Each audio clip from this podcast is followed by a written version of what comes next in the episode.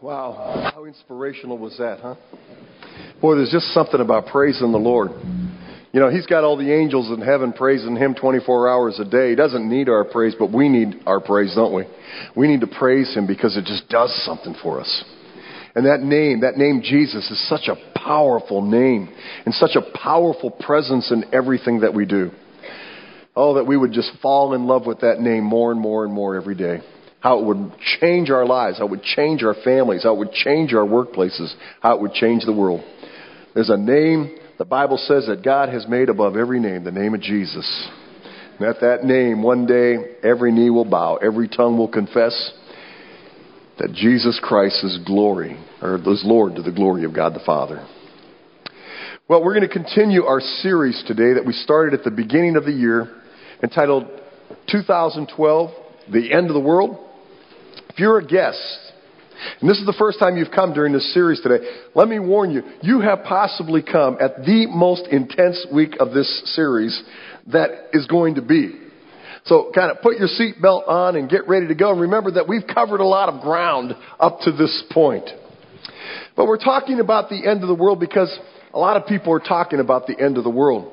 Last night in the uh, Saturday uh, resync service, uh, Bill Janik, one of the guys who regularly attends there, told me that he saw on the TV that they have a new TV program coming out that's all about how people are getting ready for the end of the world on December 21st, 2012. It's, it's the whole TV program is about people who really believe this is going to happen and what provisions they're making for the end of the world to really come.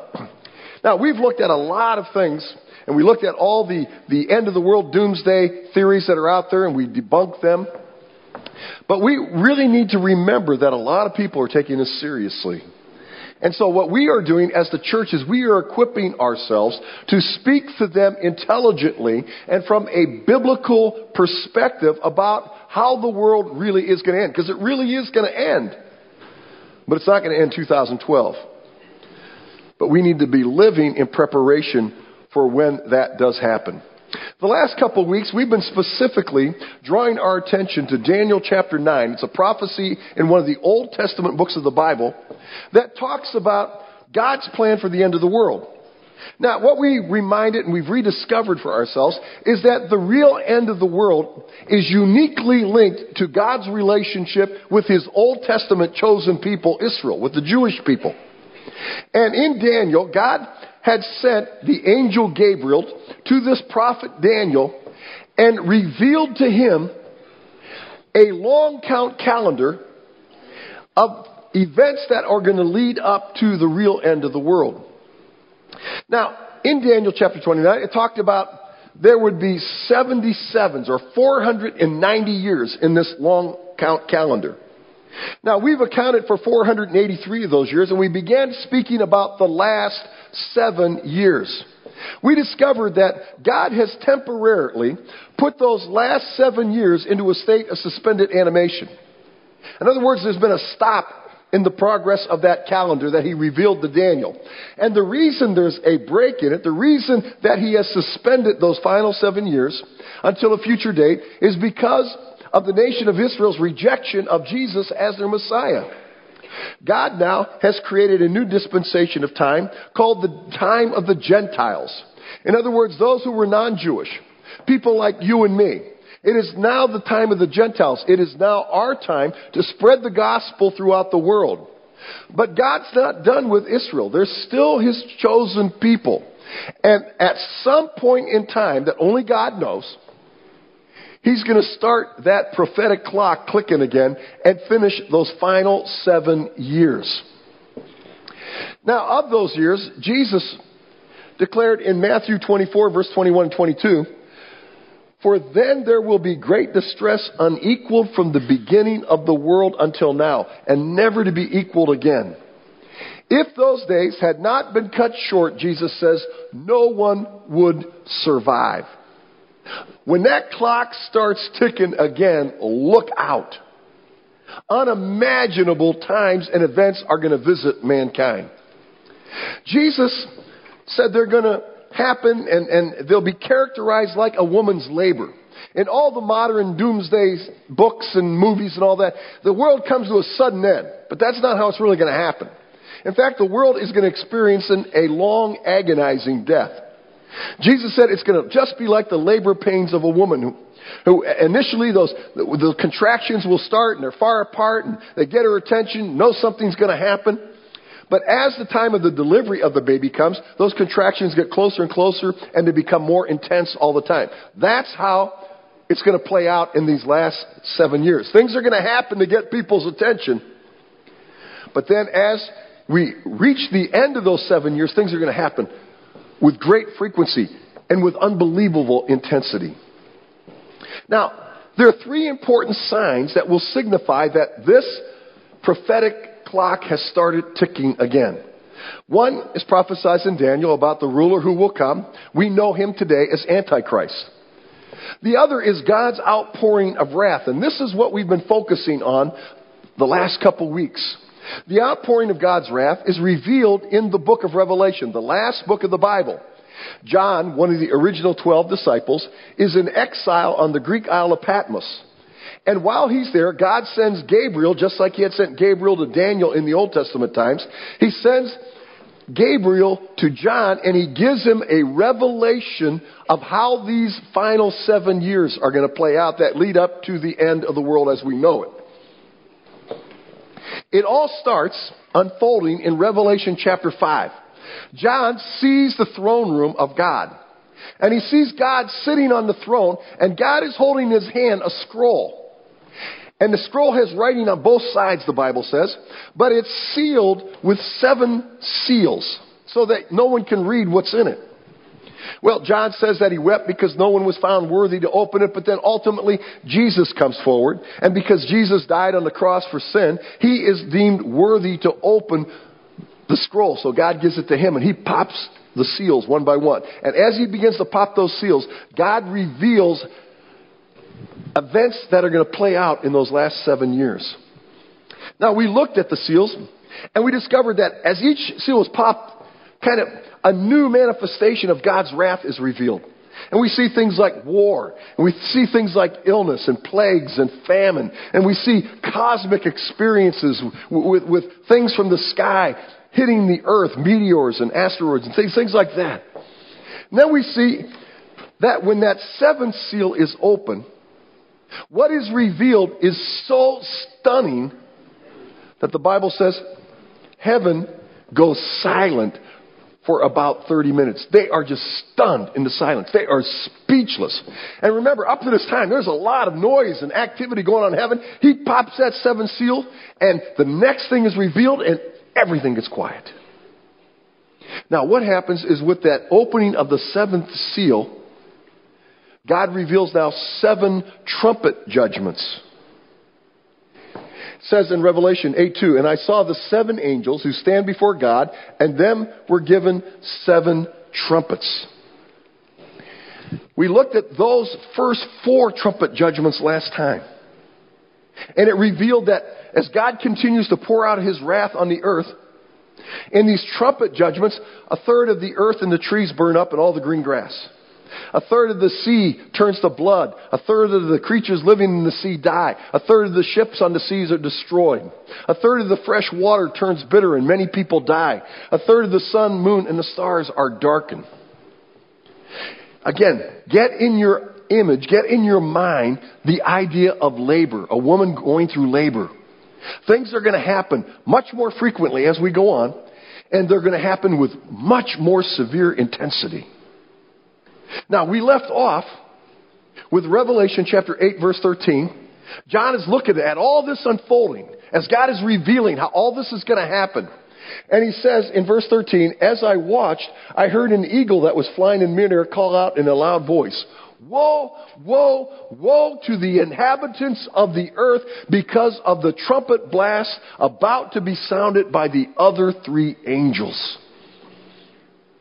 In other words, he says, as unimaginably horrific as life is on earth at this time, look out, because it's only begun. Look out, because you haven't seen anything yet. Now, everything that we've discovered to this point in Scripture all happens within the first three and a half years of those final seven years. Theologians call that the tribulation period because as we've discovered, there's going to be a lot of trial and tribulation for those living on the earth at the time.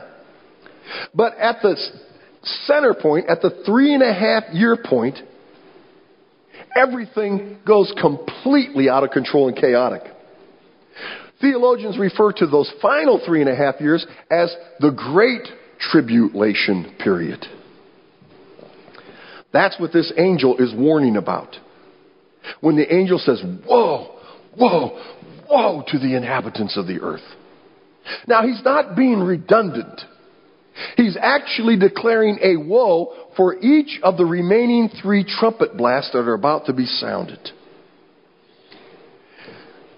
During the second three and a half years, God will continue to pour out wrath on the earth, on sin. And it'll, again, like the labor pains of a woman, happen with greater frequency and greater intensity constantly. Let's look. The fifth trumpet, Revelation 9 1. The fifth angel sounded his trumpet, and I saw a star that had fallen from the sky onto the earth.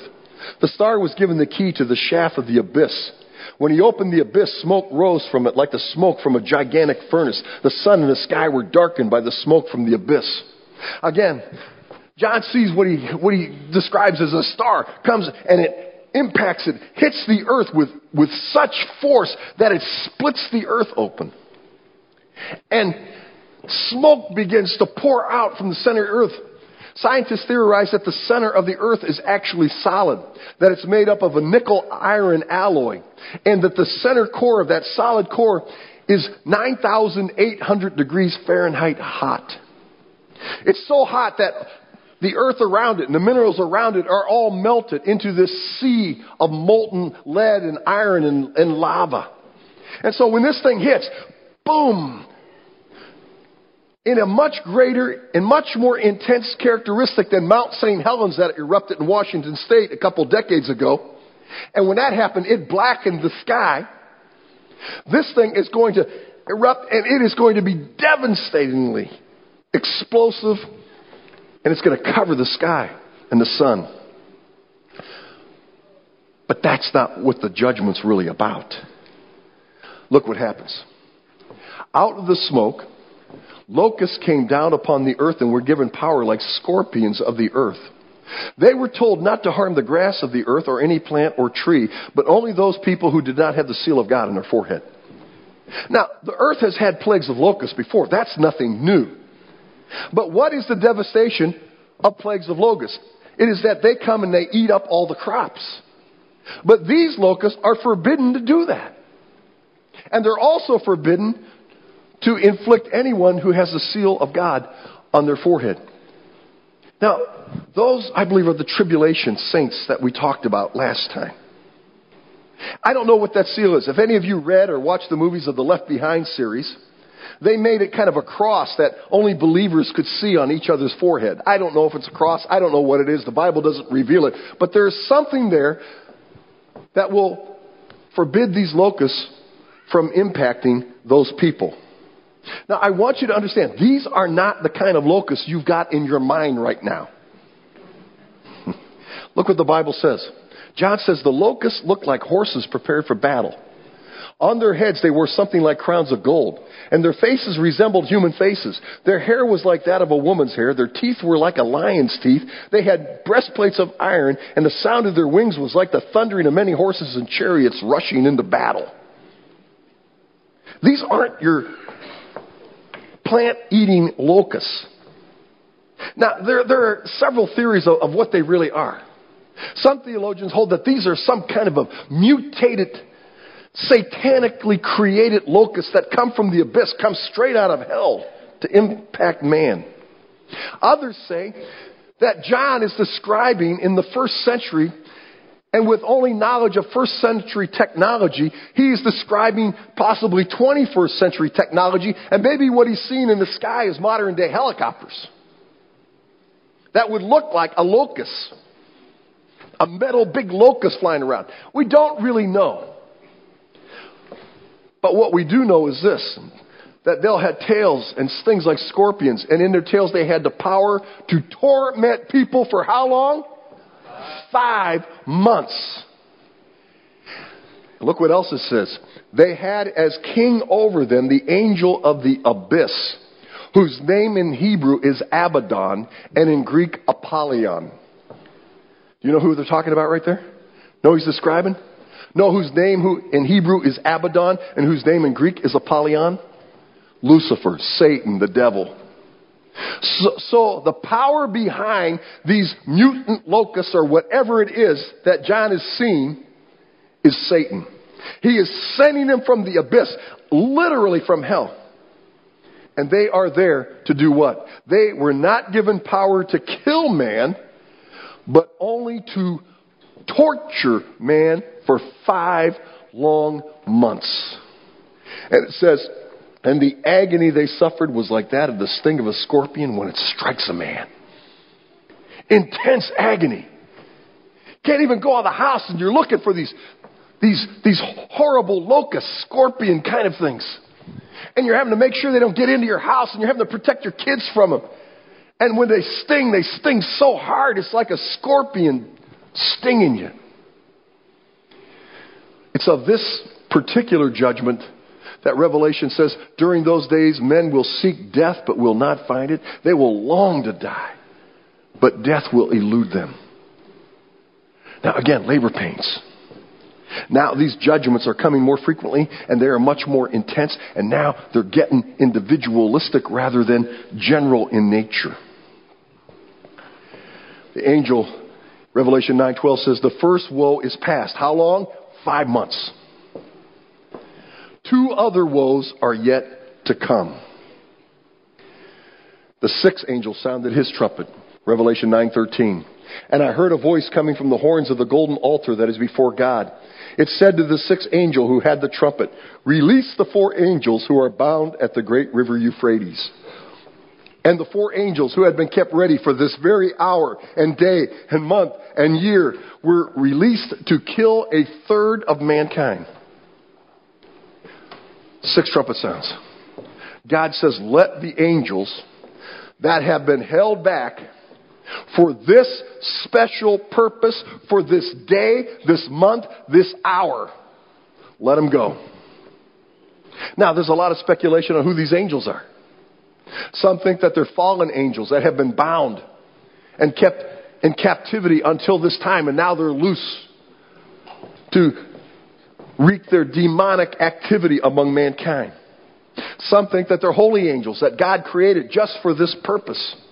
Some people think that these are the angels that God put at the entrance to the Garden of Eden because that's the Euphrates River ran through the Garden of Eden. We don't know who they are, but we know when they come out, terrible things are going to happen. Not like the locusts, but in a different way. It says the number of the mounted troops was 200 million. John says, I heard the number. He's, I, I didn't count. I heard that's how many were there. The horses and the riders I saw in my vision looked like this. Again, he's trying to describe what he's seeing. Their breastplates were like were like were fiery red, dark blue, and yellow as sulfur. The heads of the horses resembled the heads of lions, and out of their mouths came fire, smoke, and sulfur. Now again, there are those who think that this is another kind of specially created mutant uh, kind of creature that, that is designed to wreak havoc and pour God's wrath out on the planet and on the people on the earth. Others think, again, that John has seen modern technology. And what he's really looking is at tanks. And, and to a first century person, that would make sense. They'd see a tank. And sometimes those tanks are painted with teeth and stuff on it to scare the enemy. And, and, as they would shoot their shells and smoke would come out of them. And some tanks are, are designed to be flamethrowers. Some people say that's what he's seeing. We don't know. Could be. Would make sense. But the point is, when it was all said and done, these two million tanks or mutant horses or whatever they are take the lives of one third of all human beings living on planet Earth. Now remember, under the seal judgments, already one quarter of the Earth's population has been killed. The Earth's population, if it was today, and we're, we're, using these figures for today, is 7 million people. Already under the seals, 1.75 billion rather, 1.75 billion people have already died.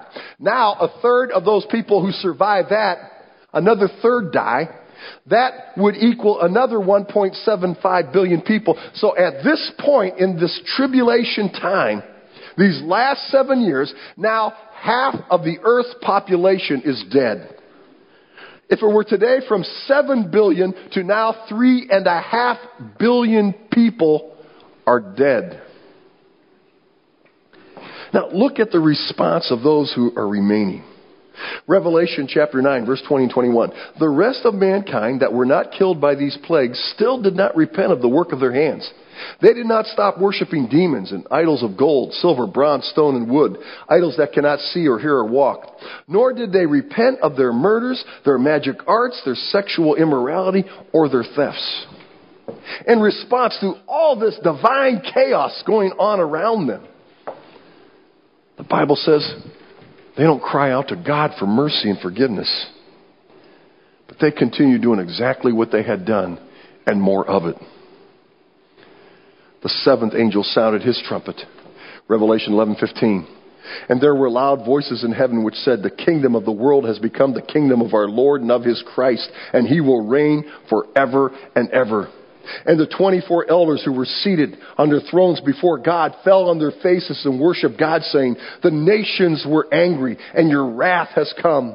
The time has come for judging the dead and for rewarding the prophets and your saints and those who reverence your name. And for what? The time has come for what? Destroying the earth. Now things are really going to heat up. Goes on to say, then God's temple in heaven was opened and within his temple was seen the ark of his covenant. And there came flashes of lightning, rumblings, peals of thunder, and earthquake, and a great hailstorm. Things are getting more chaotic. Again, now we're in the transition phase of labor. Now things, those contractions are happening rapidly and with great intensity. Things are really spinning out of control. Goes on to say, Then I heard a loud voice from the temple saying to the seven angels, Go pour out the seven bowls of God's wrath on the earth.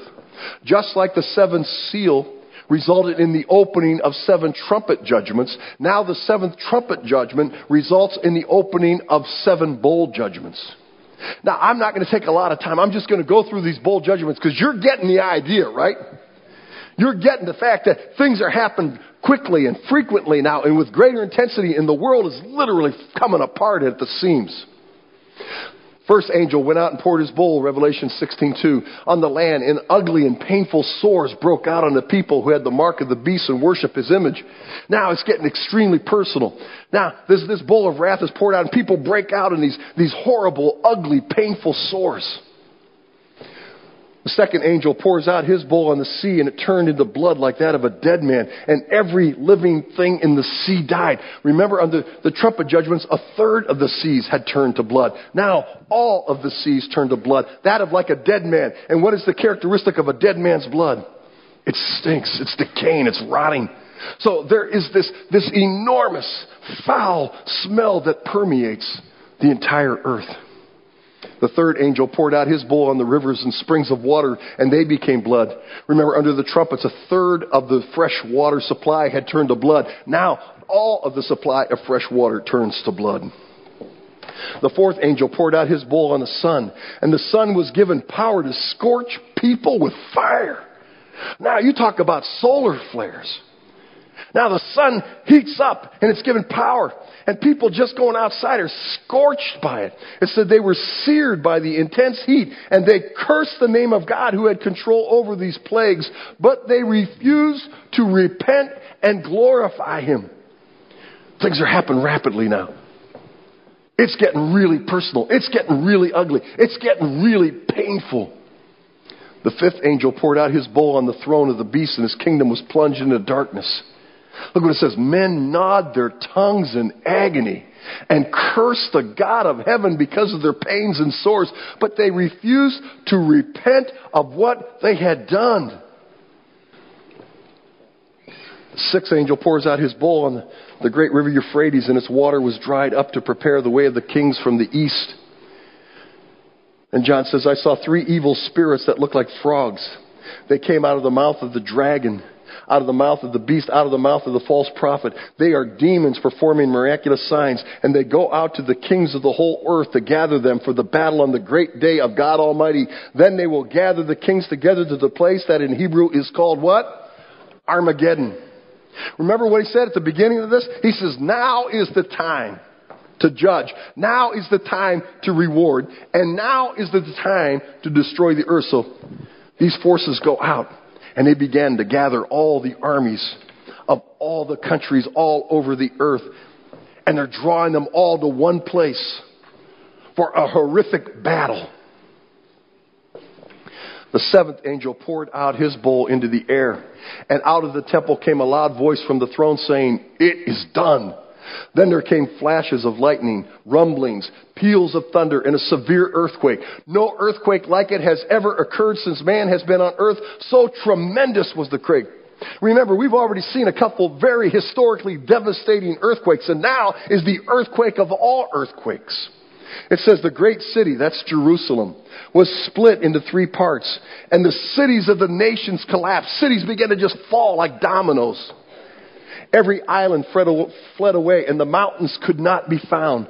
From the sky, huge hailstones of about a hundred pounds each fell upon men. They cursed God on account of the plague of hail because the plague was so terrible.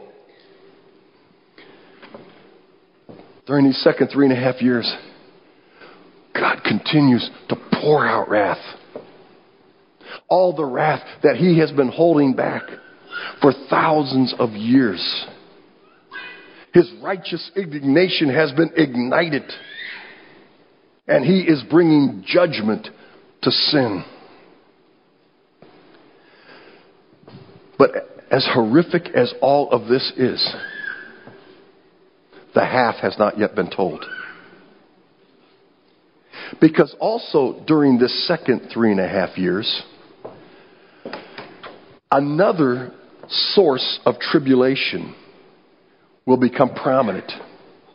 So not only will mankind be experiencing the outpouring of God's wrath, but they're also going to have to deal with an entirely new, evil, destructive force.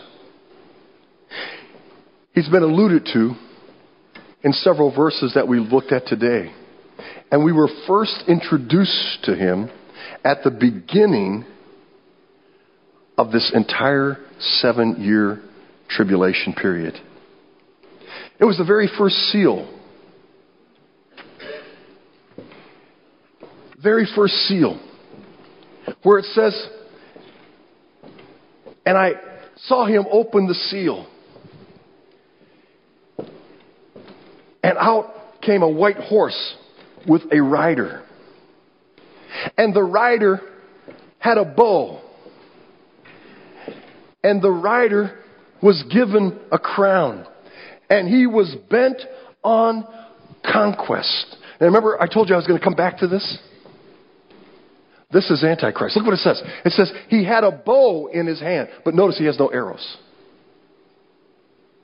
Notice it says he was given a crown. He didn't have to go out and make war. He didn't go out to conquer anything because he was given authority. He was given a crown to reign with. But mark it down. His true intention was he was bent on conquest. This is who Daniel spoke of in Daniel chapter 9, verse 26. And look what it says.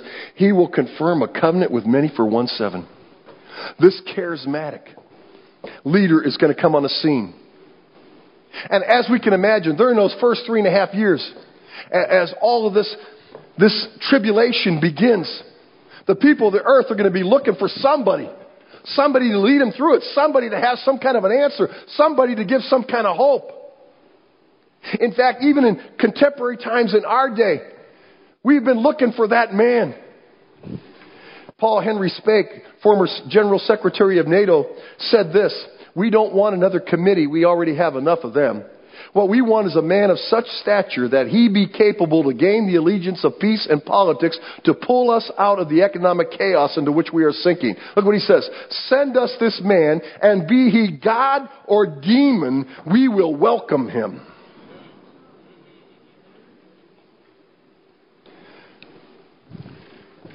This was declared in 1972. And the world has only gotten worse since then. More people hold that sentiment today. Be he God, be he demon, just give us somebody. And can you imagine, with all the horrors that are hitting the earth, how ready they're going to be for somebody? And this somebody will come.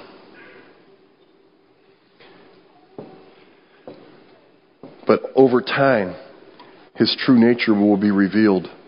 2 Thessalonians 2 9 says, The coming of the lawless one will be in accordance with the work of Satan, displayed in all kinds of counterfeit miracles, signs, and wonders. Why? Do the people not cry out to God as the intensity of God's wrath builds and builds and builds? Why do they refuse to repent? Because they are so duped. They are so mesmerized. They are so taken in by this charismatic leader who has been given the power to work miracles and wonders and signs. 2 Thessalonians 2 4, he will oppose and exalt himself over everything that is called God or is worship, so that he sets himself up in God's temple, proclaiming himself to be God an egomaniac like mankind has never met before. And we've met some political egomaniacs, haven't we? But this guy will demand that the entire world not just follow his leadership, but that they worship him as God. It'll all happen in the middle of the seven and a half years. Daniel prophesied that. The first three and a half years are going to be characterized by him coming to power and by him signing treaties and, and bringing all the nations of the world together to face all the horror that is befalling the earth. But in the middle of the three and a half years, at the beginning of the Great Tribulation period, something happens to change his character. Daniel says, In the middle of the sevens, he will put an end to the sacrifice and offering. And on the wing of the temple, he will set up an abomination that causes desolation until the end that is decreed is poured out on him.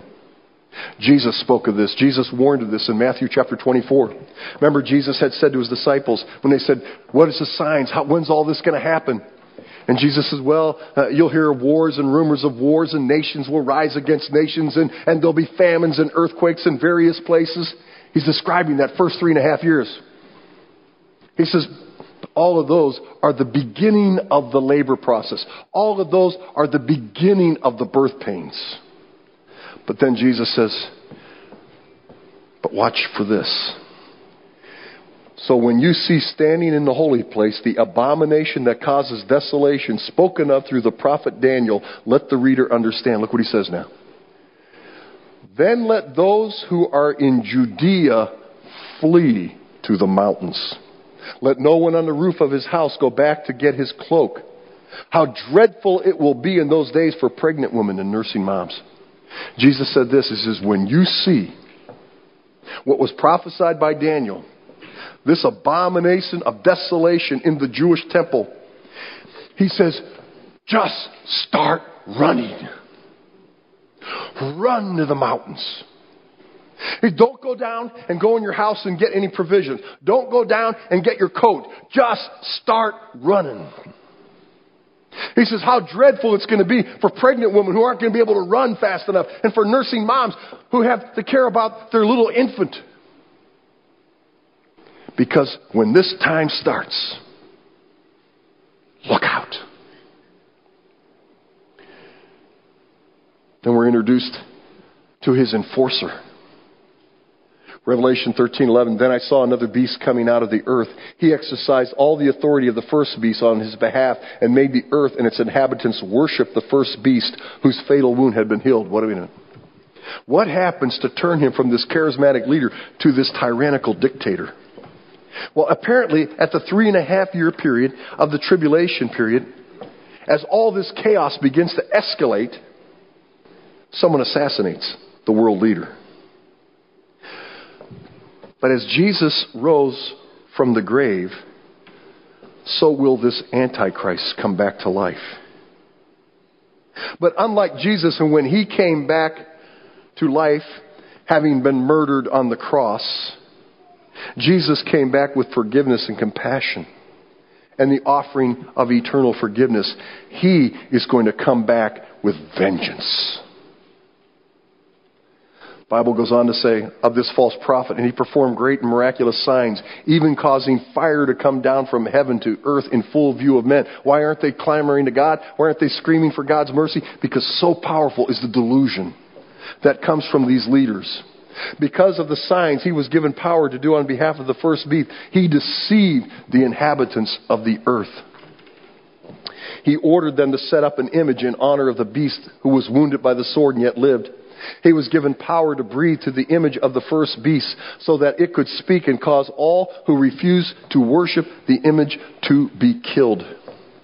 When he turns, he's going to turn with a vengeance. The false prophet is going to set up images of this leader and every human being on planet Earth will be forced to worship him as God. And if they don't worship him as God, they will be rounded up and they will be executed. The Bible infers that they will be executed by being beheaded. He will gain control over everyone economically. Revelation 13, 11 through 15, again, he forced everyone, small and great, rich and poor, free and slave, to receive a mark on his right hand or on his forehead, so that no one could buy or sell unless he had the mark, which is the name of the beast or the number of his name. And that number is what, church? 666. To enforce that everyone worship this leader, he creates a one world economic system and if you are not a participant in this one world economic system, you can't buy or you can't sell. And remember how short the food supply is. Remember the scarceness of fresh water. Here is a mom and a dad living in these days, and they're trying to ensure that their children survive, that they have something to eat. They're being deceived by all these seemingly miraculous feats of Antichrist and the false prophet. Oh, and they will willingly receive that mark. I remember growing up in church as a, as a young boy, hearing pastors speak on this passage, and I, I, I just couldn't understand why anybody would have a mark put on their forehead or on their hand. Why would they do that? But you know, with today's technology, they can implant a little microchip, the size of a grain of rice today, and it'll probably grow much smaller over time. And on that little microchip can be, right now, today, all of your banking information, all of your medical information, all security information about you, everything about you, and even able to track you through a little chip. That could very well be the mark of the beast. Daniel 11:36 says the king will do as he pleases. He will exalt and magnify himself above every God. That means above every world religion that has ever been established. And will say unheard of things against the God of gods. He will be successful until the time of wrath is completed, for what has been determined must take place. Why? Because God is finishing the calendar. God is finishing time. God is bringing the world to the end as we know it. And this guy is going to have absolute authority, absolute power to do anything he wants to do to anyone he wants to do it to. Of this time, of these unimaginable dire circumstances, that Jesus says in Matthew 24, for then there will be great distress, unequaled from the beginning of the world until now, and never to be equaled again. And Jesus said, If those days had not been shortened, no one would survive. Jesus says, So absolute will be this tyrannical dictator's power. So oppressive will his grip be on the people living on planet Earth that if he was allowed to continue, and if circumstances continue with God's wrath keeping being poured out on mankind alongside with this tyrannical dictator, he said, no one would live. Mankind would become extinct on planet Earth. Those days had not been cut short. So what happens? How are they cut short? Next week. Next week, God brings it all to a sensational climax.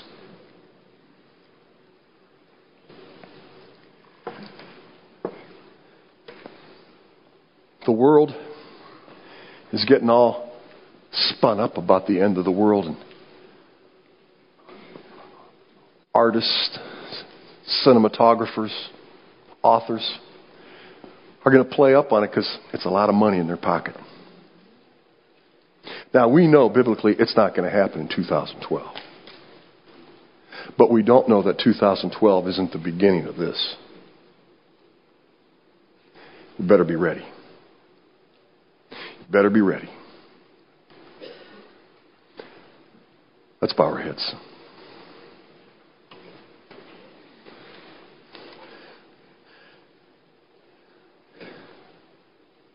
Listen very closely to me.